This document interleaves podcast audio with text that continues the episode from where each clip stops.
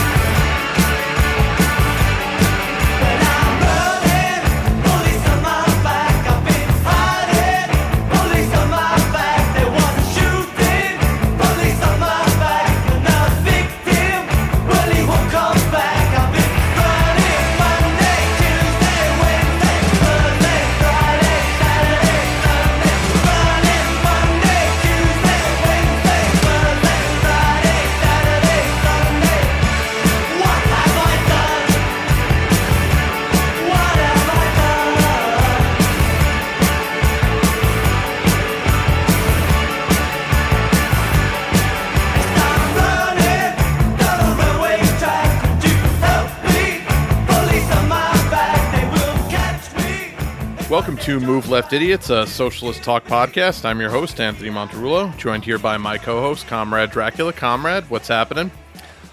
Barbieheimer. Barbieheimer is happening. I have I have my tickets to go see Barbie and Oppenheimer this Saturday. We're Amazing. doing it.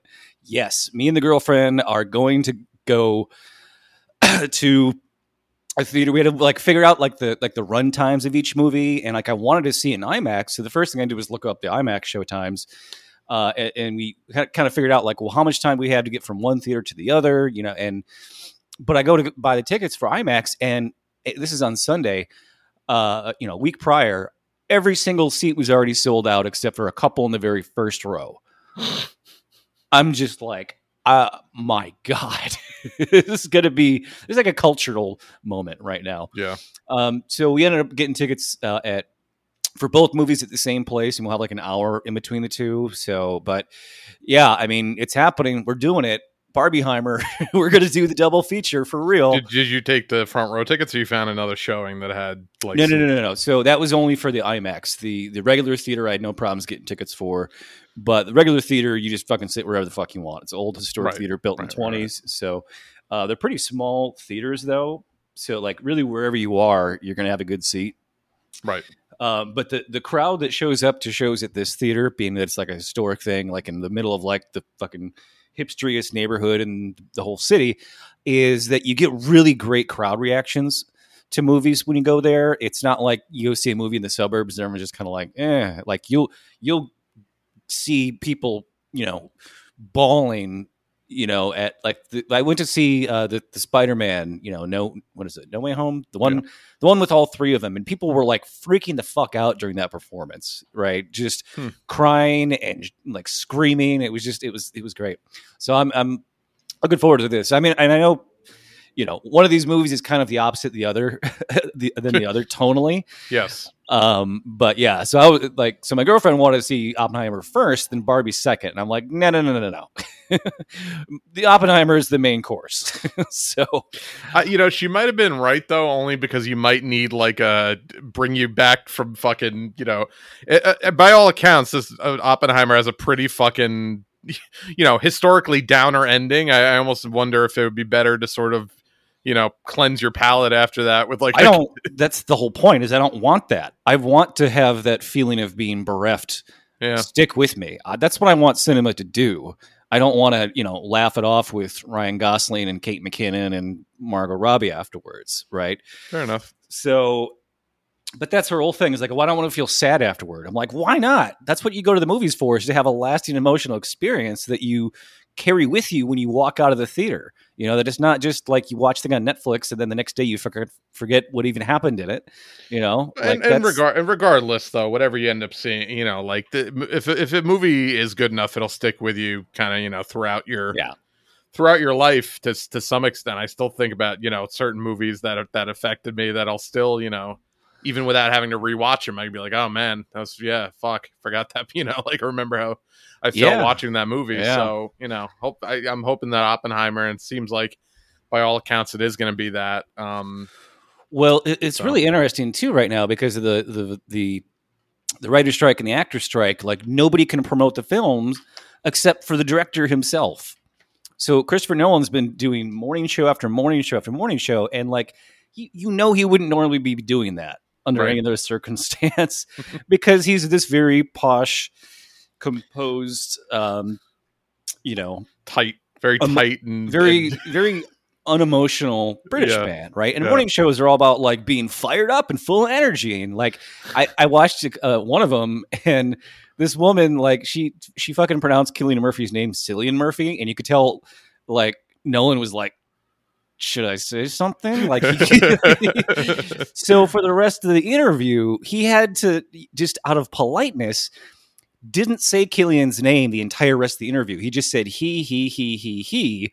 And you could tell that he was like deliberately doing it out of niceness to not make her feel uncomfortable because this is live television. You know, you can't go back and do another right. take of it. Right. Um, but he's just, he's so composed. He never like, you never see him anything. Right. And then today I watched one of those like Wired magazines, uh, you know, actors react or a- actors answer, um, like the, the most searched questions about them on the internet. Right. Right. And it was so Robert Downey Junior and Christopher Nolan together.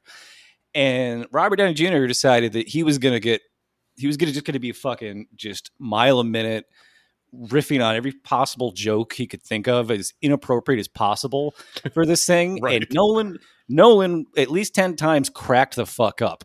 Like I've never seen that. I've never seen him react to anything, let alone completely loses his composure and cracking up at something Downey- over and over and over. Was Downey able to, to promote it because he was the producer, but then actually act in it, or what? No, was this I shot think, before. I, it was shot before, I'm sure okay. of it, because I I've seen a ton of cast interviews on YouTube where it's all of them together, right? Right. So I think they like they they knew that the strike was looming, so they were like, okay, we gotta we gotta do all this stuff ahead of time because you know there's there's no late night shows already, but you know it wouldn't matter. We can't go do interviews once the writer or the, the actors are on strike. So like, let's, let's have a shitload of content ready to go when that happens. Now I know that Mission Impossible did that too, but um, I, I did hear that Tom Cruise was one of the people who was trying to get a waiver uh, to promote Mission Impossible. And we, he was actually on the negotiating team uh, or he was meeting with the negotiating team for, for SAG-AFTRA. Right. And uh, the reporting was that, that when he asked that question, that it was a very awkward moment in the room. Right. Yeah.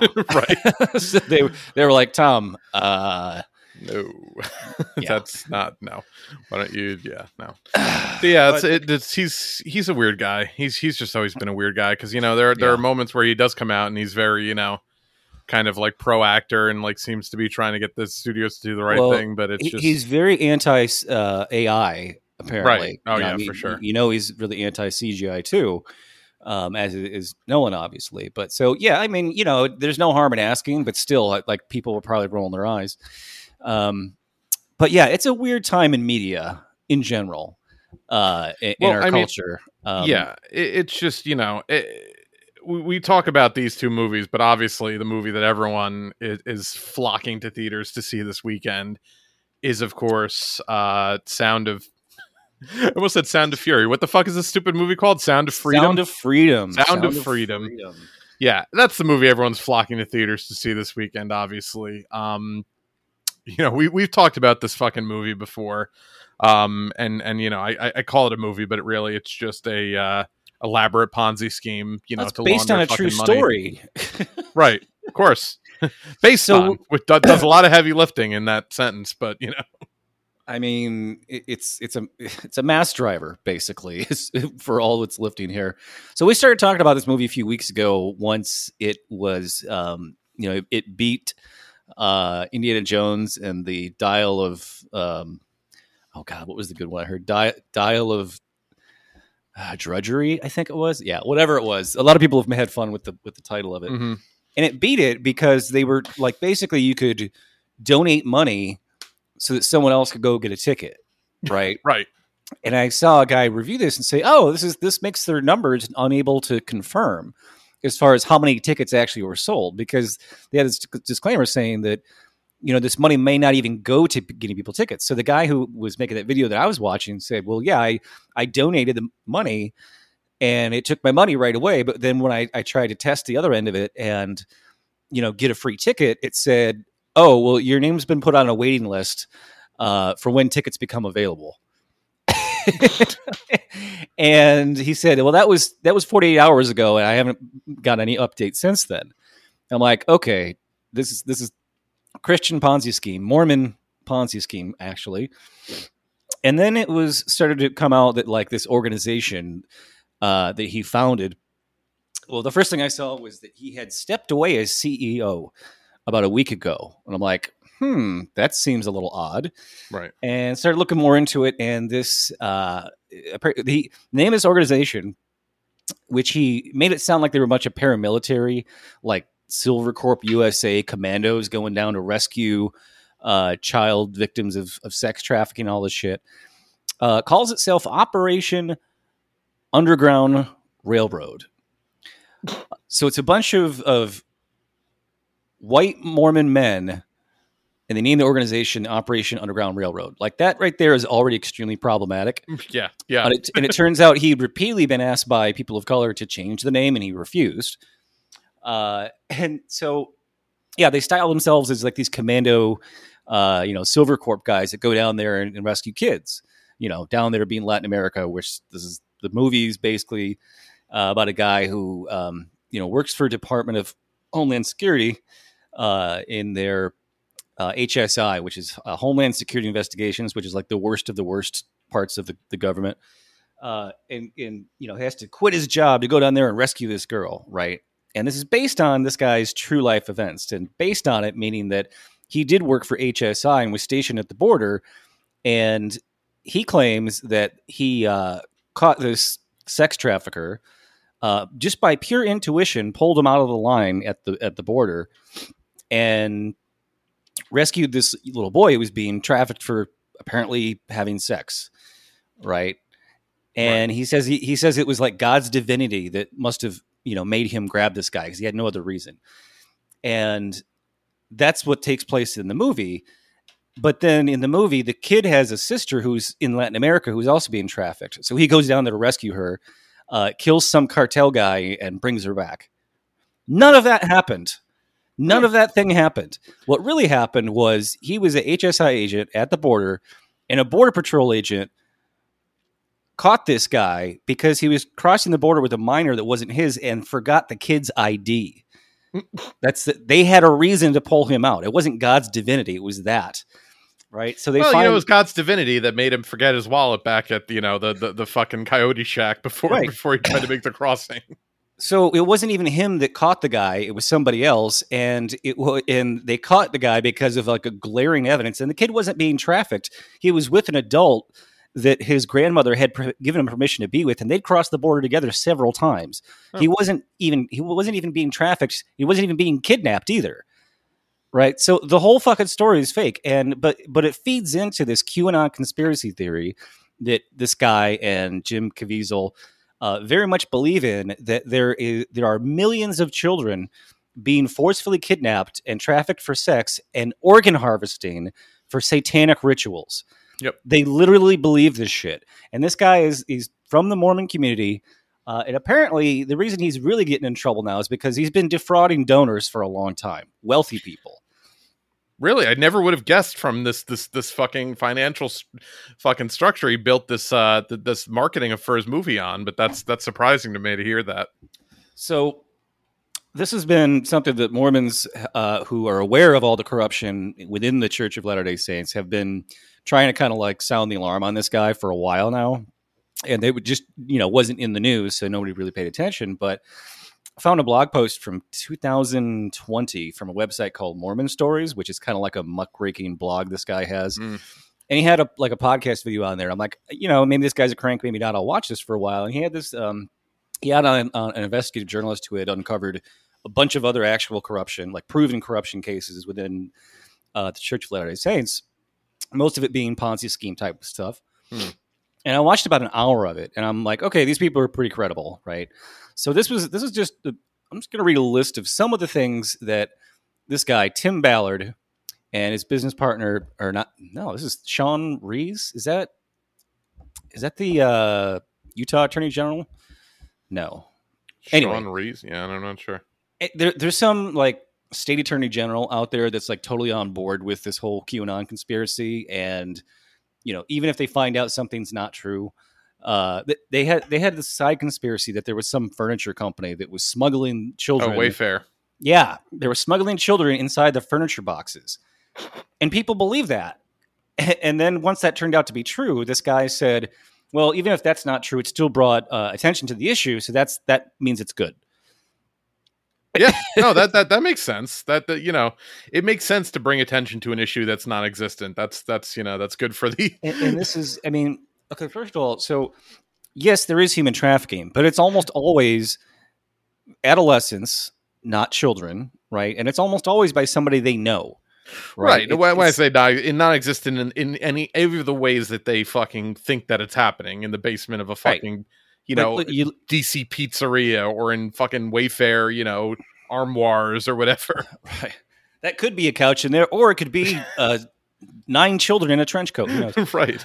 But like, you look at like the women, the young women who were trafficked at Jeffrey Epstein's island. They didn't just kidnap them and fly them there. No, they gradually befriended them and made them think that everything they were doing was, you know, normal and expected. Right. So that's what real trafficking looks like. It's not this fucking lunatic shit where, you know, so a bunch of Black Lives Matter guys roll up in a van and then kidnap a, you know, white little eight year old girl and drive away. And then suddenly she's in the, in the sex industry. It's that, that just does not happen. Right. Right. So this is a, a list of some of the things that this uh, Tim Ballard, who uh, claims to be the guy the movie's based on, uh, has been accused of. Uh, stockpiling thirty million dollars in donations that are not being used to save children. That's up to eighty million dollars now. Mm. Uh, excessive compensation to Tim Ballard, over three hundred thousand dollars a year. Unethical accounting that now is likely hiding Tim Ballard's total compensation. Uh, lavish, lavish expenditures, for example, first-class flight, flights, five-star hotels, dramatic helicopter appearances, uh, with no financial accountability for how these funds are being used. Uh, using false statistics uh, to overstate the prevalence of child sex trafficking worldwide to lure donors. Uh, using excessive emotion and religious manipulation to lure donors, including claims to be Uh, called by God and to be protected by God in ours work. That's the acronym uh, for their group. Using affinity with Mormon celebrities like Mormon Apostle M. Russell Ballard, Glenn Beck, and Elizabeth Ed Smart to lure donors, claiming credit for raids that they were not involved in, engaging in illegal and unsafe raids, uh, quote, jump teams that often yield no positive results. So yeah, some of these things they would do, they would, you know, televise it like it's a, you know, like reality T V show, and they clearly look like they're staged because they're, you know, bursting in and like grabbing a kid and showing the kid's face live on camera, which right. like no, no actual organization that cares about the privacy uh, and, and care of actual victims would ever do that. Right. You know, like right. that's, that's just, you know, um, let's see, alleged unsafe behavior uh, of jump team members, including illegal drug use during raids, sexual assault, et cetera. So some people think that's why he just quit his organization, because there were internal complaints about his behavior towards other women, which, again, not surprising. Um, so it goes on and on. There's a few other things, but they get kind of, you know, a little bit too uh, in the weeds. But yeah, so and so now that he's getting called out, he's totally losing his shit, right? And this is what always happens. Remember what happened to the to the Coney twenty twelve guy, where once people started to question like what he was actually doing with the money, you know, and why this warlord hadn't even been in this country for, you know, five years, like, you know, the child soldier thing, like, you know, no one wants child soldiers here. Take my money. Right. Right. The, after two weeks of stress of being scrutinized, he was caught, you know, smashing car windows and masturbating naked in public. You remember that meltdown? That now, had? now I do that. You mentioned it. Yes, I, I, I, I. But he conned a bunch of people into supporting him. Like Aaron Paul was wearing the Coney twenty twelve shirt, doing commercials for him and shit. Like these fucking celebrities eat this shit up, right? Because yeah. they want to feel like, well, I'm rich. I better do something good with it. Right. Right. No, of course. And you know, it's just just a long line in in the fucking. You know, now it's now it's now it's a Mormon scam. It's usually a Catholic scam, but.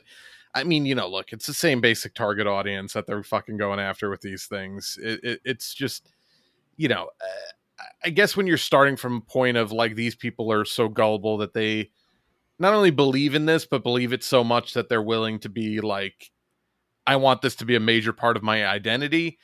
it's like, this is like the easiest fucking pickings in the world for financial scams like this. Like, this is just, you know, well, somebody think of fucking, the children. Right. Seriously. So I want to read exact or a little excerpt from, uh, uh, from Vice, dated July eighteenth. So just two days ago. So this is, this is how recently like shit's blown up for this guy.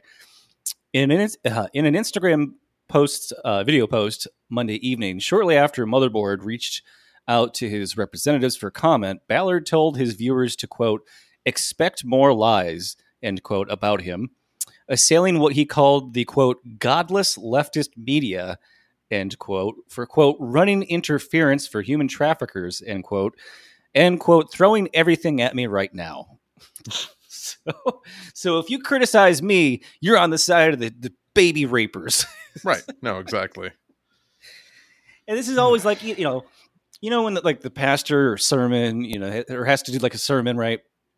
And they right. come up with like, they like make up a fucking story that's completely untrue. Like, well, the other day I was at the store and a young boy came up to me and said, sir, do you, you know, like, it's just from, from the way it's delivered, you can tell it's not real. Like right. they just from fucking the first made sentence, it up. You can tell it's fucking fake. So but yeah. like, you know, and what is the Bible if not a bunch of fucking bullshit stories designed to make you think about something that you, you know, are trying to compel, persuade somebody about something, right? So those stories aren't real. They're fucking parables, right? Right. So this idea of making up a story for a just cause, even though the just cause is me getting rich, uh, th- that is so ingrained into religion, right? And and as somebody that didn't grow up with that, like I kind of forget it. And I'm like, how does he think he can get away with this? You know?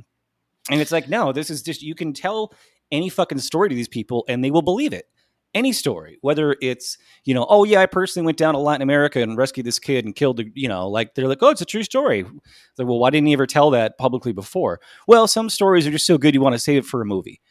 Like, right. How, how fucking dumb are you? Yeah, no, it, it, it's absolutely preposterous. But, you know, again, these, this is the most fucking gullible audience on earth. They start from the principle of they believe this absurd fucking thing, you know, to be true. So it's not really a stretch to think of any, you know, way that you can to extract some more money from them. Um, and I don't feel bad, but it, but it is just hilarious that, um, if anything, the fact that, that this is so obviously a Ponzi scheme, that the whole tickenings thing, uh, if, if nothing else, even fuels their paranoia. So it's like, this guy's gotta be like doing backflips every time he sees a video of some fucking like artificially blonde, uh you know, just moron in a theater being like, well, it said all these tickets were sold out, but look, there's no one in the seats because, you know, they don't want nobody to see this movie. They just, you know, sold me a pair, me and my husband a pair of tickets. That's all they sold. Like, like I, I just, the leaps in logic that you have to make to to to to, to see conspiracy in that direction versus the actual conspiracy of, no, this is, this is literally a conspiratorial crime that, that is being committed, that he's, you know, using for money laundering by saying, hey, I'm taking this money for ticket donations. And rather than saying, hey, here's a voucher for a ticket, they're just buying tickets to show massive box office numbers and having, you know, swaths and swaths of paid for empty seats. And then yeah, nobody can actually get one of these free tickets to go see this movie. It's it's astroturfing, you know. It's it's like it, they would have had a better time if they were just giving the tickets away for free and actually getting people to go see the movie than this fucking thing that they did, right? So yeah, they got they got free publicity and they got a bunch of money, but like nobody's really seeing this movie, right? Well, that and that's and that's the the. I would love to see the actual box office receipts, like for, for who actually like bought a, their own ticket and went to see this film. Like if, if this was not being, you know, marketed in this way. Well, they never tell us that kind of thing. It's always just, what was the, you know, how much money did it make and just for inflation. And well, that's how you determine that. And I imagine theaters, it's almost impossible to tell in some cases. Like I'm sure the way that they're, they're just probably having fucking, you know, interns go and buy bulk tickets on fucking A M C dot com or whatever. Like, I doubt there's any real, you know, uh, traceability or method to this mad that, like, I'm sure just, you know, on paper, unless somebody does some real hard investigating, which, hey, you know, S E C, maybe look into it. Uh, I don't think it'd be very easy, you know, on the surface without being well, able to pull, like, you know, actual, like, security footage and, like, just really like in-depth fucking data to actually look at this and see what. And I'm not sure why, because there's a lot of YouTubers that cover uh, you know, film reviews and, and, you know, box office returns and things like that. And everyone's just kind of like accepting that their numbers are legit. Th- which drives me crazy. I can't, that's the weirdest thing to me, but I get, again, it's just, they're so, you know, unfortunately most entertainment commentators, YouTubers, whatever, are not deep. Th- like th- there's some of them who have deep thinking and analysis when it comes to movies, but they're not, very rarely are they pl- deep political thinkers, or, you know, th- they, do they dive into these types of yeah. things? You know what I well, mean? It's very and, rare. And the other guy that I watched who talked about it just said, well, we, we, there's no way to know what their actual numbers are, but this is a really innovative way to, you know, to, to raise awareness about a film that otherwise would have gone. I'm like, you don't, you don't think this is a pretty fucking suspect? I mean, the, I mean, you know, the fact that like the streaming companies don't release their, their ratings, that that is, you you know, that that's used to hide data, right? To hide what the actual results are on for a reason. You're, and, but you're totally trusting of this like far right fucking Angel Productions to to be honest about that. So, and you know, the, the the crazy thing and the unfortunate thing is, number one, this obviously, you know, set a template that all of these these hack fucking these like Christian film studios are going to follow going forward. Um, because this is an easily, easily replicatable model with the, with the literal dumbest group of people in the history of planet Earth, uh, you know, American modern conservatives. Um, so this is going to be very easy to replicate. Uh, and theaters have no incentive to do anything about it, obviously, because they're fucking selling the tickets. They don't care. Um, the only way that this would actually get a stop put to it is if the S E C or the government in some, you know, uh, capacity stepped in and looked at this, um, the F B I, whoever, but well, I, I don't know that that's ever going to come. And I don't even I mean, know. But, but are the theaters actually getting paid? Well, and that's the thing is like, I don't know. I don't know if there's actually any law being broken, which is the even, you know, no, no, no. What I, what I mean is like, if, if I go to their website and donate money, but well, they are know. buying, t- I think they are buying tickets because they are show there. It was the number one movie in America fucking a couple weeks ago. Like it is, but that's only based on their internal data is what I'm saying. They're claiming no, that many no, tickets no. are sold, I, but if the ticket's not redeemed, does the theater actually get paid? Because they, I, I they, they say on their website explicitly, explicitly that that money being donated, it may not go to the theater, to the, to the, to the tickets at all. Well, but they're counting that mo- all of the money as a ticket purchased. See, I, I think it's a I think it's a complicated scheme. So number one, they do have to buy some actual tickets to be. I would if I had to take a real rough guess based off of no evidence whatsoever, but based on like how I would run the scam if I was them, I'd say fifty percent of the money they get do- donated goes to purchasing actual tickets because they do need to purchase actual tickets to get that box office dollar value that they're showing, you know, as the number one movie in America. That's not even internal. That's like, you know, Box Office Mojo or whatever that's showing that. And I bet you the other half is just going right into this dude's fucking pocket. But I, that to me would still be enough if they're getting that level of donation from these fucking gullible idiots to buy enough tickets that nobody's sitting in to make them the number one movie in America. And then also to pocket, you know, a good chunk of that money, you know, going towards, you know, fighting human trafficking or whatever fucking bullshit they're framing it as. That would be my guess as to how this scam is running. I don't know.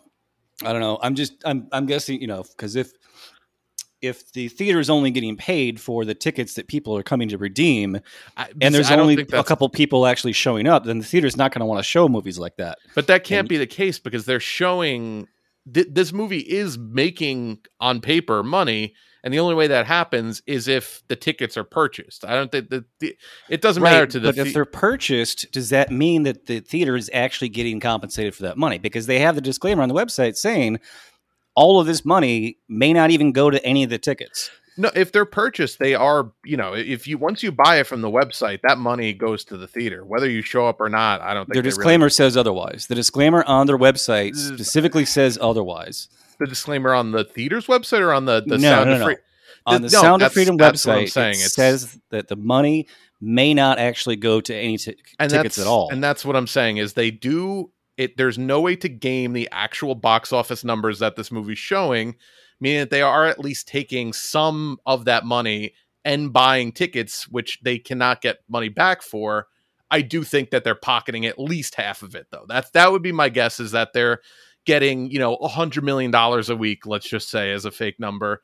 They're buying fifty million dollars worth of tickets that they're not giving to anybody, or, you know, giving to five people that fucking asked for it on their website, who gives a shit, because they don't want to deal with the logistics. And then that other fifty million goes right into their fucking coffers. That would be my guess as to how they're running the scam, but there's no mm-hmm. way that they would actually show that box office number if they weren't buying tickets in bulk, because the way that they would actually run this, no, no, if they wanted to do this legitimately, if they genuinely wanted to take donations so that as many people could see the movie as they want, they would take the money and then just buy like promo codes, or they would work out some agreement with theaters to then give like vouchers to people to get free tickets. But they're not even doing that. That's that's what's not happening. They're just, you know, mm. it, that's why I think it's it's a sophisticated scam uh, that I do hope somebody actually looks into. But but they do have to be buying some tickets that nobody's sitting in for it to. And and the and just the anecdotal shit where all the fucking loony conservatives are showing like, look, here's the website where it says all these tickets are sold, but no one's in the theater. That means the theater doesn't want to have anyone see this movie, you know, versus the actual. No, just, you know, the company bought a bunch of tickets that nobody's going to use, and then right. they get to say it's the number one movie in America when fucking five hundred people saw it opening weekend, you know? Right. Total scam. But, you know, hopefully this guy yeah. goes to jail, but I doubt it. I, it sounds like he might, because he just, I just saw this today. He just quit another uh, thing that he was running. Um, let's see. Tim Ballard, celebrity anti-trafficking activist who's heavily fictionalized exploits, served as the inspiration. Da, da, da. Uh, he just quit uh, C E O of the Nazarene Fund, the Glenn Beck-backed anti-trafficking. This guy was like C E O of like a bunch of fucking scams, right? And he's quitting all of them right now at the same time, just as his film is being so successful. That's weird timing, right? Yeah. so, yeah, it, it's... I'm sure there'll be more updates on this story. Um, I don't have any more updates about the OceanGate Ponzi scheme, but yeah, there was somebody who, well, that was one thing I saw, and somebody's, you know, we've, we've, we've heard so much bullshit about how, you know, what a tragedy this is and, you know, uh, what have you, but somebody kind of summed it up a little bit bigger and said, when was the last time somebody got away with murdering two billionaires? uh, I don't know. It's a good question, but yeah, and, and made them pay for it. right, right. Boot.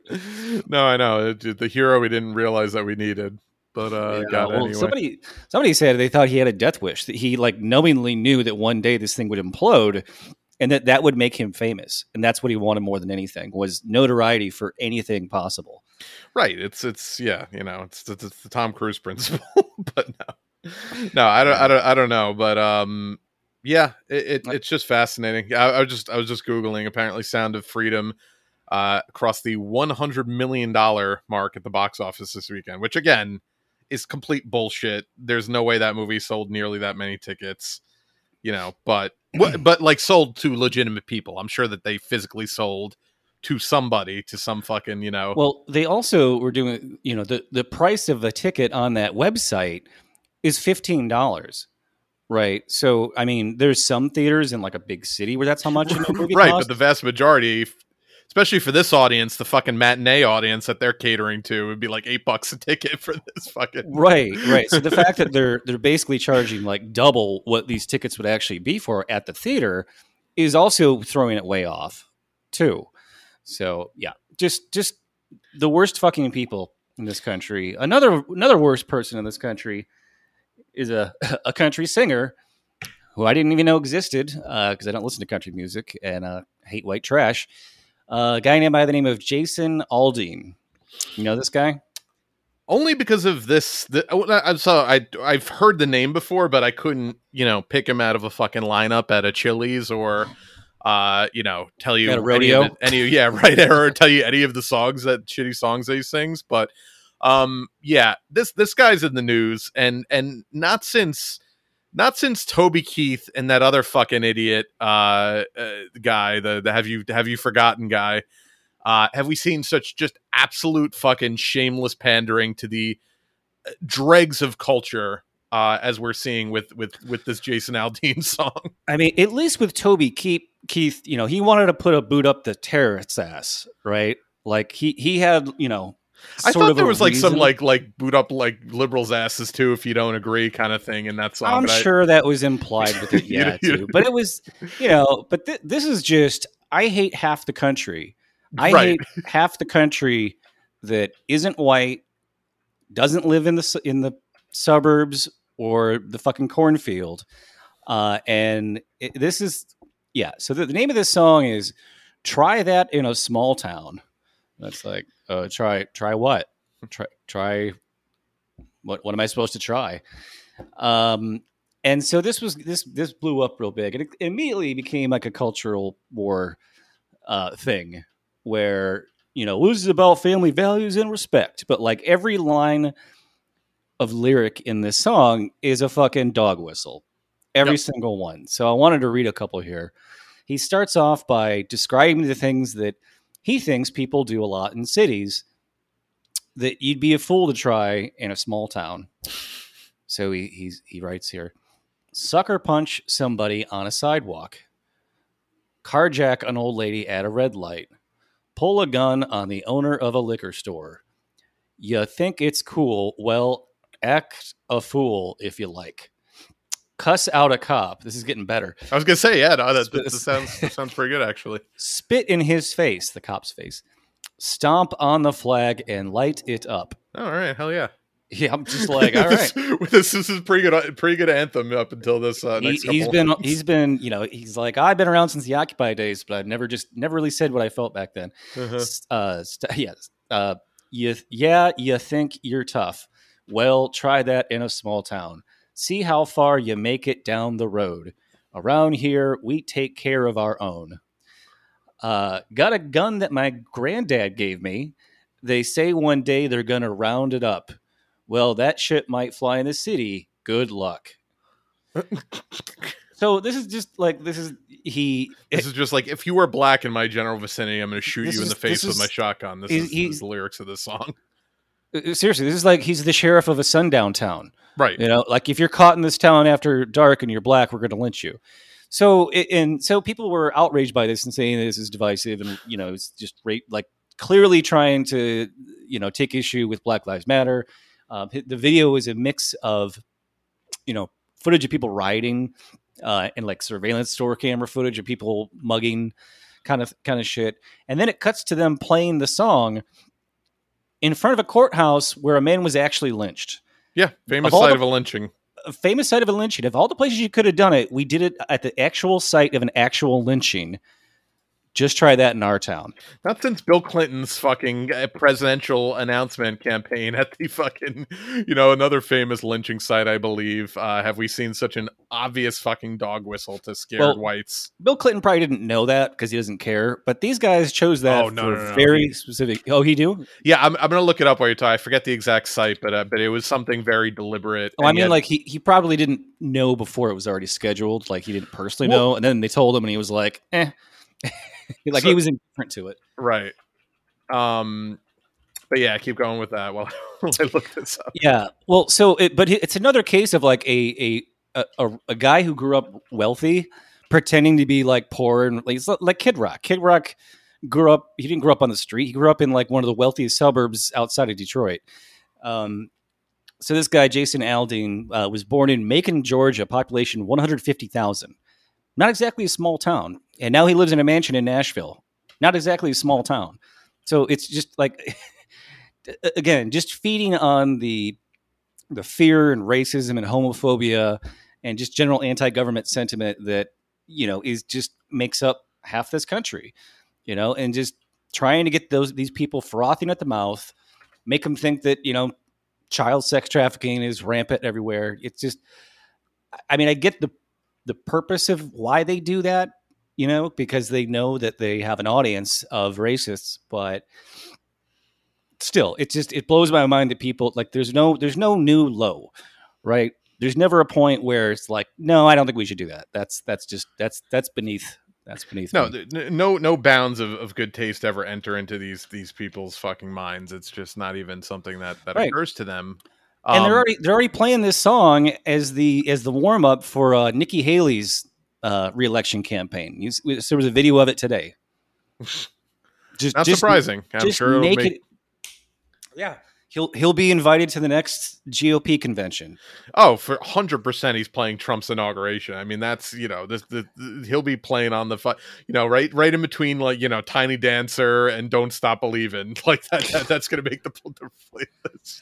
Seriously. Oh, God. So, you know, so I looked at, okay, so I was slightly off. So it wasn't a lynching site. It was a uh, federal prison, Stone Mountain Correctional Facility. And he made the announcement, uh, I, I keep this image is is indelible in front of like thirty black guys wearing all white like prison jumpsuits and like white hats, and it yeah, was like I know. his I know that one. his yeah. like his tough on crime fucking right. pitch. So yeah, and I was at Stone Mountain Correctional Facility, um, in in, in the segregationist South. Like it, it's obviously fucking you know, yeah, it's the South. So I, I was going to question whether those were like the actual prison uh, uniforms they would normally wear, or if they had oh maybe, but. You know. Especially for, for that occasion, for that photo op.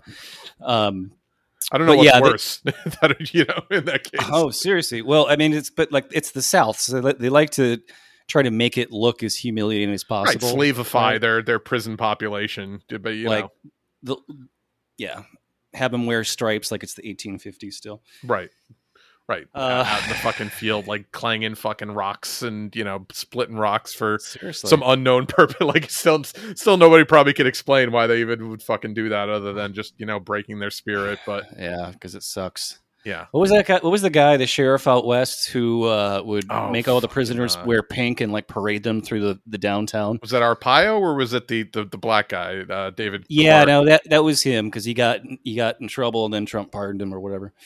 Yeah, yeah, Arpaio, I think, yeah. Yeah, and then he ran for senator or governor or some shit, and he, he got fucking trounced, thank God. But, uh, yeah.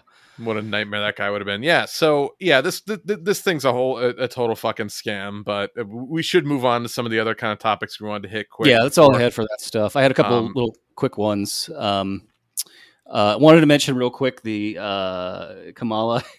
The, speaking of the right getting pissed off about things that do exist, is Kamala actually said something smart, but on accident uh, this week. Didn't uh, mean she was, to. Didn't mean to, yeah. Well, so she was talking about how we need to switch to clean energy and electric cars and reduce our population for the sake of the planet. And I was like, yes, yes, finally we're having a serious talk about overpopulation. But it turns out it was just she misread her teleprompter, which said... reduce pollution. She misread that as population.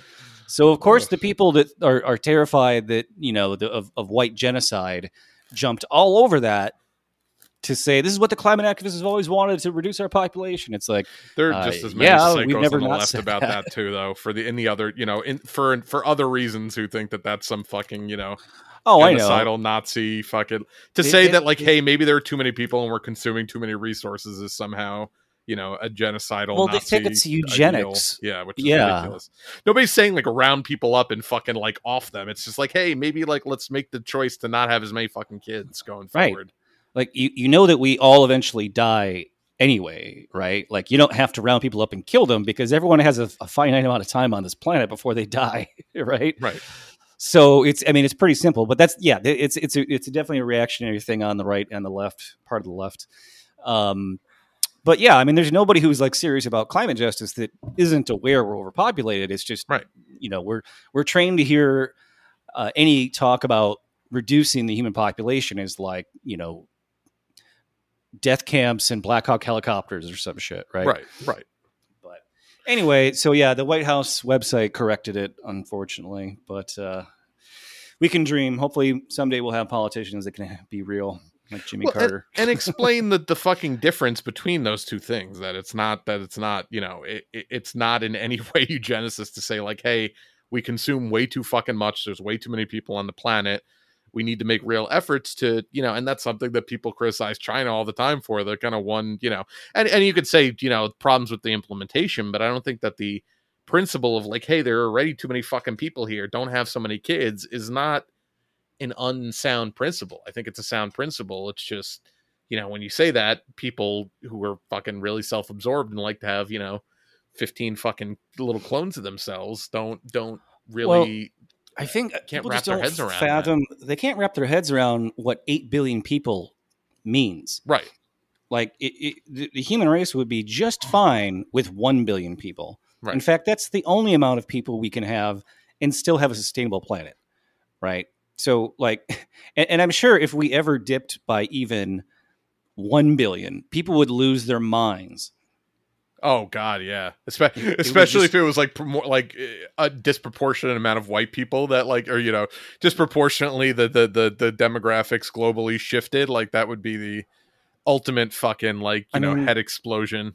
The, they're already losing their minds that the birth rate in the first world, you know, in the West is slightly slowing. Like it's still increasing, but not as fast as normal, and that's going to ruin the economy. So we got to like get people to keep having more babies. Right, right. And, and, and by the way, yeah, anyone who un, who who's constantly like up to date on the birth rate, that's the actual fucking racist genocidal media. Like anyone who's like, you know, we need to, we need to we're, our numbers are fucking fall. Who treat the fucking birth rate like the stock market, like they need to fucking buy and sell, you know, right. the different races. Like that's. Those are the real fucking psychos. Don't don't act like those fucking people who are saying like, hey, maybe we should, you know, consume a little bit less are the ones who are the crazy right. ones. Well, they're the people who don't want to become the minority that they think so less of. Right. Um. So, yeah. What else? Or do don't I want to be killed here? By the, you know, the the oppressed groups that they've that they've oppressed and killed for so many years. And, you know. Right. Um. Let's see. Oh, John Kerry, who is our climate envoy to the U N or the C O P twenty-seven or whatever the fuck it is. Whatever. John Kerry, position, uh, yeah. John Kerry says, under no circumstances will U S pay poor nations for climate damages. Oh, yeah. Well, it's not like it's our fault or anything, you know, not like we're the, the world's biggest fucking climate emitter. Um, but, you know, so or, the, or we already, there. The thing is like we, we already, so let me just read a couple paragraphs here. John Kerry, U S President Joe Biden's climate envoy, Made a clear, uh, made clear at a congressional hearing Thursday that Washington has no intention of compensating impoverished countries for destruction wrought by the fossil fuel-driven climate energy, uh, cl- I'm sorry, climate emergency, despite playing an outsized role in creating it and continuing to accelerate it. During the United Nations C O P twenty-seven summit held last year in Egypt, delegates agreed to establish a loss and damage fund through which rich nations can provide poor ones with financial resources to help cover the escalating costs of extreme weather disasters, which are growing in frequency and intensity due to the unmitigated greenhouse gas pollution. Asked by Representative Brian Mast, Republican of Florida, chair of the House Foreign Affairs Subcommittee on Oversight and Accountability, whether the U S would allocate money to uh, to eligible nations harmed by increasingly common and severe droughts, storms, floods, and other climate change exacerbated catastrophes, Kerry, uh, Kerry emphatically rejected the idea. No, under no circumstances, said Kerry. So we apparently agreed to do this at the C O P twenty-seven in Egypt, and now we're saying, oh, well, we're not going to be the ones to do it, though. Richest nation on earth? No. Well, and again, who the fuck is he to even, like, yeah, sure, you're the fuck, you're a fucking envoy, but, you know, I, I, it, it's just, everyone's fucking government just sucks so much. It's unreal. It's just unbelievable. Yeah. And, and totally unrelated headline I, I see here from um, Yahoo News. Why is Joe Biden so unpopular? It's a real mystery. Yeah, no, I can't quite put I, my finger on it. Yeah, I don't have anything to read from that article. I didn't even copy anything to read from that article, but it, it was it included questions like Biden has done so many, has delivered so many progressive promises, and yet his numbers continue to plummet. It's like... Uh, yeah, I don't, I don't know what those progressive promises he delivered on were, but I'm sure luck. They didn't actually name any of them or, you know, didn't frame them honestly if they did name something. It, it, it was a hyperlink to another article and I didn't hate myself enough to click on right, it. So. Right. No, for yeah. sure. Oh, um, Christ. All right. So, um, here's another headline. Oh, did you have something else? No, no, no. I was going to, yeah, I was going to mention the next thing. So go ahead.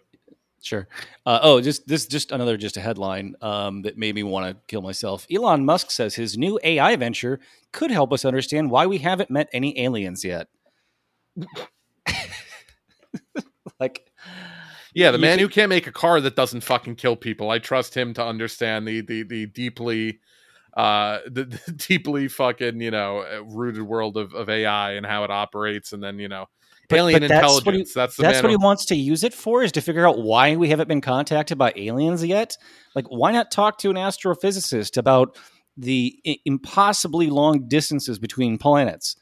or the incredibly short amount of time that civilizations are predicted to actually last long enough to even send out a radio signal to be heard at the same time as anybody else, thousands of light years away. Like, let's, you know, well, how long have we been a society? And it's ten thousand years. And it's not even like it would be a crazy idea that like a, a ra- first of all, any race that could, that, that could actually reach uh, our planet would have to be, you know, on a complete different plane of existence in terms of technological advancement, you know, to have figured out the fucking, uh, the, the, the, the unsolvable riddle of how to, you know, travel faster than light.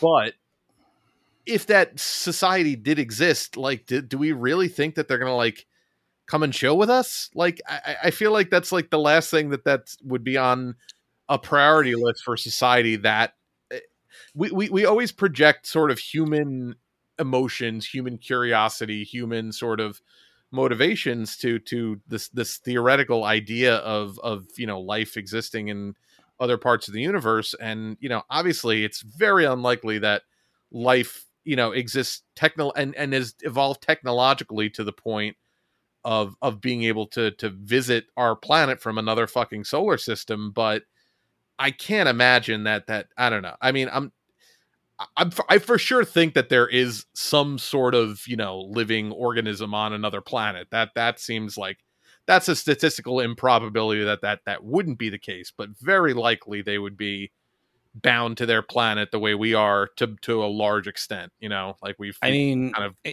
hopped away. But does he understand like what communicating with other planets would have to involve? Right. Like you have to, okay, we, we've sent out a bunch of radio broadcasts, just kind of blasted out in random directions, right, to see what's out there. But to actually, you know, communicate with somebody, you, you're looking at a star that's, you know, it, you're looking at where the star was hundreds to thousands of years ago. Right. Right. And you got to beam a, a, you know, a signal to where it's going to be in the future for them to receive so- it. Right. So you'd have to predict, you'd have to know where the fucking planet is. Right. And there's only, a, you know, a handful of stars that we can even see their planets. And that's still because it's in the past. Right. You're, it's the speed of light. So you're seeing that where that light was hundreds or thousands of years ago. Uh, well, this is, so, and this yeah. is why building even a time travel device on Earth would be nearly impossible, because you'd even have to account for the position of, of the planet, not only where you'd be, where you are on the planet, but where the planet actually is in physical space in the universe from one period of time to the other. It, it'd be an infinite, infinitesimal small, you know, window of actually getting that calculation right, even to transport yourself to the exact same spot you're standing in five minutes prior. Um, and now just extrapolate that by a planet that you've never visited and can, cannot even see, you know, without insane, like, you know, equipment, like uh, it, it's it's just not even something that's that's fathomable. I, I don't I think. don't I don't know what you're talking about, because because I, I know for a fact that the Twin Pines Mall is in the same place no matter what year it is. Yes. it, Relative, it, it is a there's actually a, a, a relativity constant where the entire universe revolves around the Twin Pines Mall. Um, Everywhere else could be somewhere else, but that one point is at the same point in space time no matter what year it is. There was some, and I haven't actually watched it yet, but I heard about some movie that actually grappled with that I, that concept, the fact that you're not only wrestling with, you know, uh, space time, but you're actually wrestling with the idea of fit, like when you're trying to create a device or machine to to help you travel through time, like the actual physical space that, you know, you would, if you actually zip back and forth to the same location, you would be okay in so the vacuum of space. Just just Uh, so I'm going to take a sheet of paper and I'm going to fold it over and then I'm going to stick no. a pencil through it not, so that you understand what thing. a wormhole is. And I'm going to do it while we're already like several weeks into the mission in space, because, you know, clearly there wasn't time to, you know, There's no teach time this, for this to reason. you in the training for the mission ahead of time. No, you're going to find out what you're doing afterward. There. God, the, I, the, so the pitch meeting. I love that movie too, but it, that, that scene is so fucking yeah. classic Nolan over, over fucking uh, exposition. It's it's so the, the pitch meeting for Interstellar just came out today, right? Like right. I guess he, good timing when, with Oppenheimer, you know.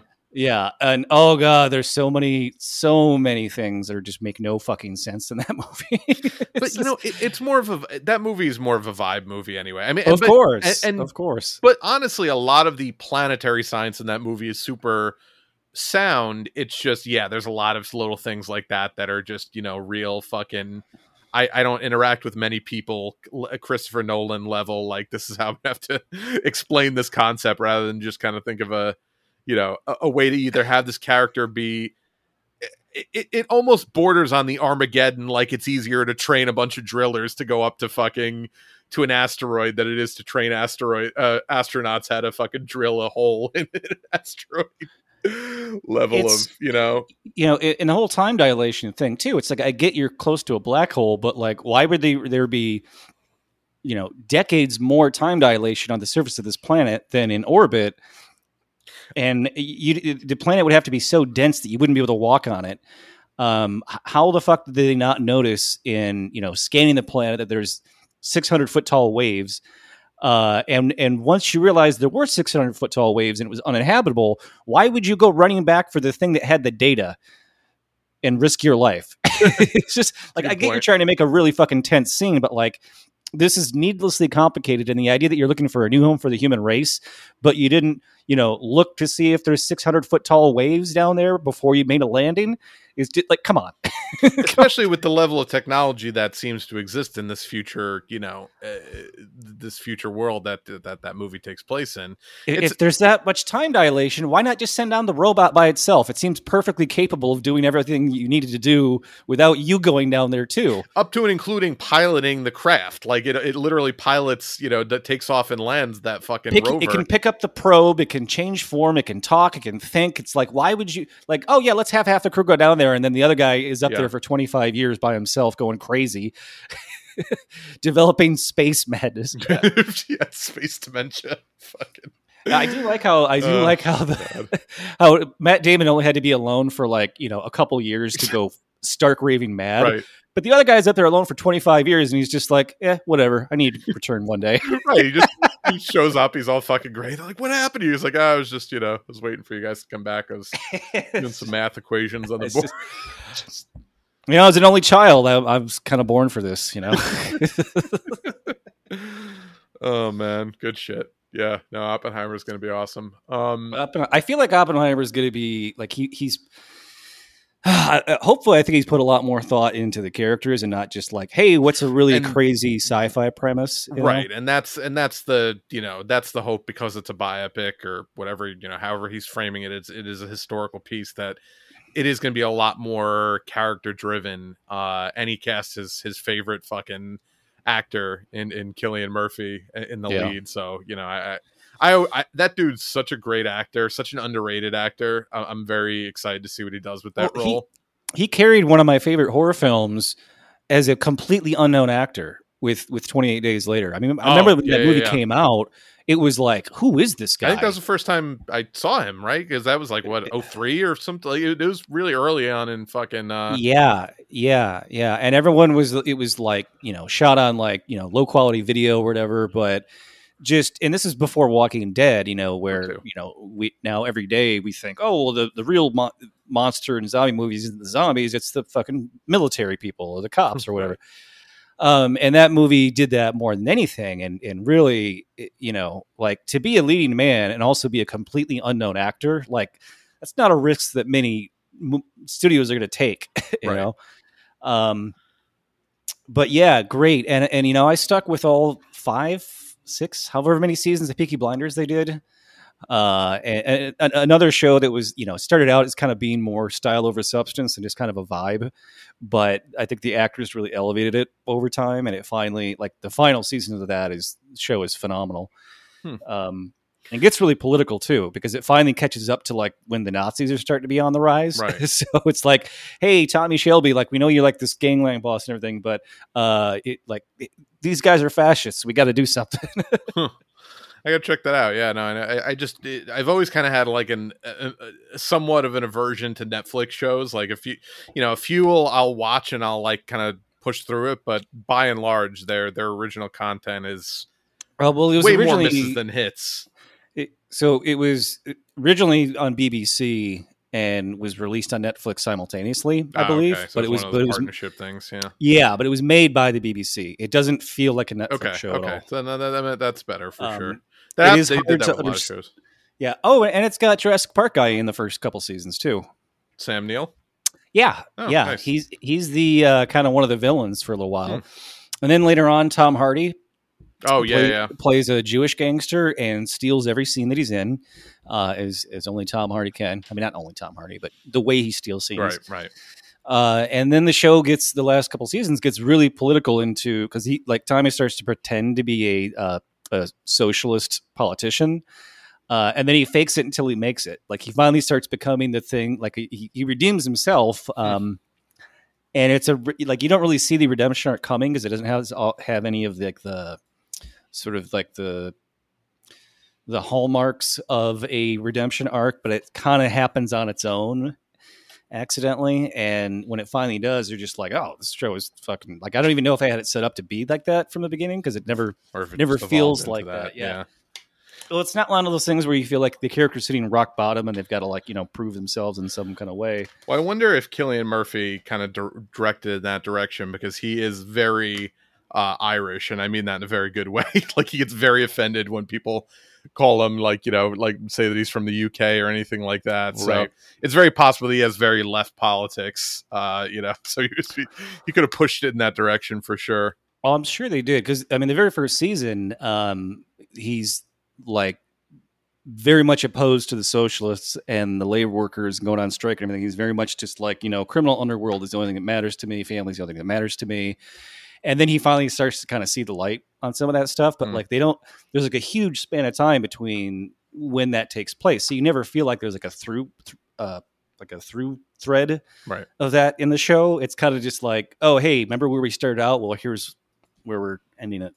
Hmm. Um, But yeah, again, like amazing actor, um, you know, and also the fact that he's only like five foot six. Is he really? I didn't know that. Yeah, he's a really short guy. I, mean, I just had... assumed he's tall because like they, he's, he's he plays you know bigger than he is. That's that's funny. Right. Well, they had to cast a bunch of other short people in Peaky Blinders because they have a lot of like you know guys walking down the street in slow motion in trench coats right. scenes in that in that show with like. You know, Nick Cave and the Bad Seeds music just blasting over top of it as loud as can be. So, did you ever see um, Sunshine? That that I think it was like oh six, oh seven Uh, Little Miss Sunshine? No, no, I don't no, no, know. no. no. it, it, Cillian Murphy's in it. It's a really good sci-fi sort of horror movie, sci-fi thriller. Um, no, I haven't seen that one. It's it's about like I think they have to like turn the sun back on with like a nuclear bomb or some shit. It's a Danny Boyle oh. movie. It's it's really good. You should check it out. He's uh, he's, what year was that? Uh, oh, oh seven. It came out. Looks hmm. like. It sounds familiar. It, I feel I'm like it had like sure. a low budget. Like it, it it looks really good, but it was like a fairly unsung release. I remember it being one of those like you see it in the fucking D V D bin at Walmart, and you're like, oh, this looks interesting, and then you watch, it, you're like, what the fuck is this movie? Holy shit. Yeah. Um. But yeah, it's worth a watch well, for sure. You you still haven't seen Dunkirk, have you? No, no. That's oh my god. I know. Oh, I'll watch it at some point. I'll definitely he's, watch it. He's really point. good in that in in in showing, you know, what somebody who's actually been through. Like I'm I'm just so sick of all like the oh Ridley Scott Black Hawk Down like that those kind of fucking movies. Oh, well, and Brothers bullshit. Maybe that's what's kind it, of turned me off to it initially is I just never liked war movies for that reason because it's always a lot of sort of, you know, apologetics uh, and and and right. very you know uh, uh very sunny framing I think of of a lot of these stories. But yeah, I mean it's it, it, I guess it's not really like no that, though. no there's no um there's no real battle scenes at all hmm. right because it's about the evacuation of Dunkirk right right it's they they were they were running away from the battle but um. But yeah, so uh, Cillian plays somebody who's um, trying to flee the beaches of Dunkirk and uh, gets picked up by one of the flotilla of boats, of the citizen boats that are have been assigned to go uh, help rescue. And uh, he doesn't react too well to being told that they're headed back to the place he was fleeing. and uh, therein lies the drama of his character, but that doesn't spoil anything. It's right, just it's right. it's it's a very realistic look at what war is really like without really showing too much actual war. So nice. All right. Well, uh, yeah, I think that does it for us this week. Um, I had one last funny thing because I always want to end on something funny. You're going to like this one. All right. I, Israel struggling to recover ancient artifacts Trump took to Mar-a-Lago. The guy is a fucking pack rat. I he, he swear seriously to is. I, wasn't there that one story about how like someone, I want to say it was like a coach of a football team or something, like lent him or like let him see their like Super Bowl ring or some sort of ring, and he just like kept it. I, I, I, I it, it, it's, it's ringing some bells now. Um, but yeah, now continue with that. Uh, with yeah. your story. Israel lent several antiquities to the White House in two thousand nineteen, including ancient clay lamps for a White House Hanukkah event. Unfortunately, Donald Trump was president at the time, which means the artifacts are now at Mar-a-Lago, and Israel can't figure out how to get them back. Haaretz reported on Tuesday. Like, I'm pretty sure they know how to get it back if they really applied themselves the way they do to other problems. Right. The Israeli Antiquities Authorities worried about getting the artifacts back, but also about where Trump might be storing them in his Palm Beach estate, given that he kept government secrets in boxes haphazardly stacked in bathroom in bathrooms and ballrooms. Look, to be fair, that was a very fancy bathroom. It had a chandelier in it. I mean, how many bathrooms do you know that have a chandelier in them? I mean, those documents were pristine. Yeah. You know? Just... So one source told Haaretz they would be wouldn't be surprised if, quote, the items Israel seeks are are also eventually found in some bathroom. I mean, it, you just, it can't get any worse, but it will. No, it will. It definitely will. Especially when he wins, wins that presidency again. It'll only get worse from there. Yeah, apparently, I also just read this, and apparently he's still trying to get the documents back that his lawyers turned over. Like, he still's not giving it up. It's still like just, just... He doesn't want to just keep the ones he still has that he's going to be on trial for. The ones he already gave back, he wants the Library of Congress and the, the whatever. He wants them to give them back to him. He wants all of those documents back. Because they're his, he says. Yep. Yep. No, absolutely. Absolutely. All these documents that he illegally retained are definitely his. Um... Yeah, what a clown. What a what a what a hilarious fucking... Oh, God. All right, well, on that note, I think that does it for us this week. Um, but everyone enjoy their, their Barbenheimer double feature this weekend. Uh, and, uh, yeah, uh, if you want to support the show, uh, rate, review, and subscribe on Apple Podcasts. Uh, you can uh, follow us on Facebook, facebook.com slash movedleftidiots, soundcloud dot com. Uh, slash move left, uh, sound of uh, freedom dot com slash get tickets. That's, that's another way you can support us. Um, I, don't know, I hope that's not the real website. I don't want to actually give out their website, but uh, yeah, no, I'm on Twitter at move underscore left. And I'm on Twitter at bike slutty. Yeah, we'll see you next week.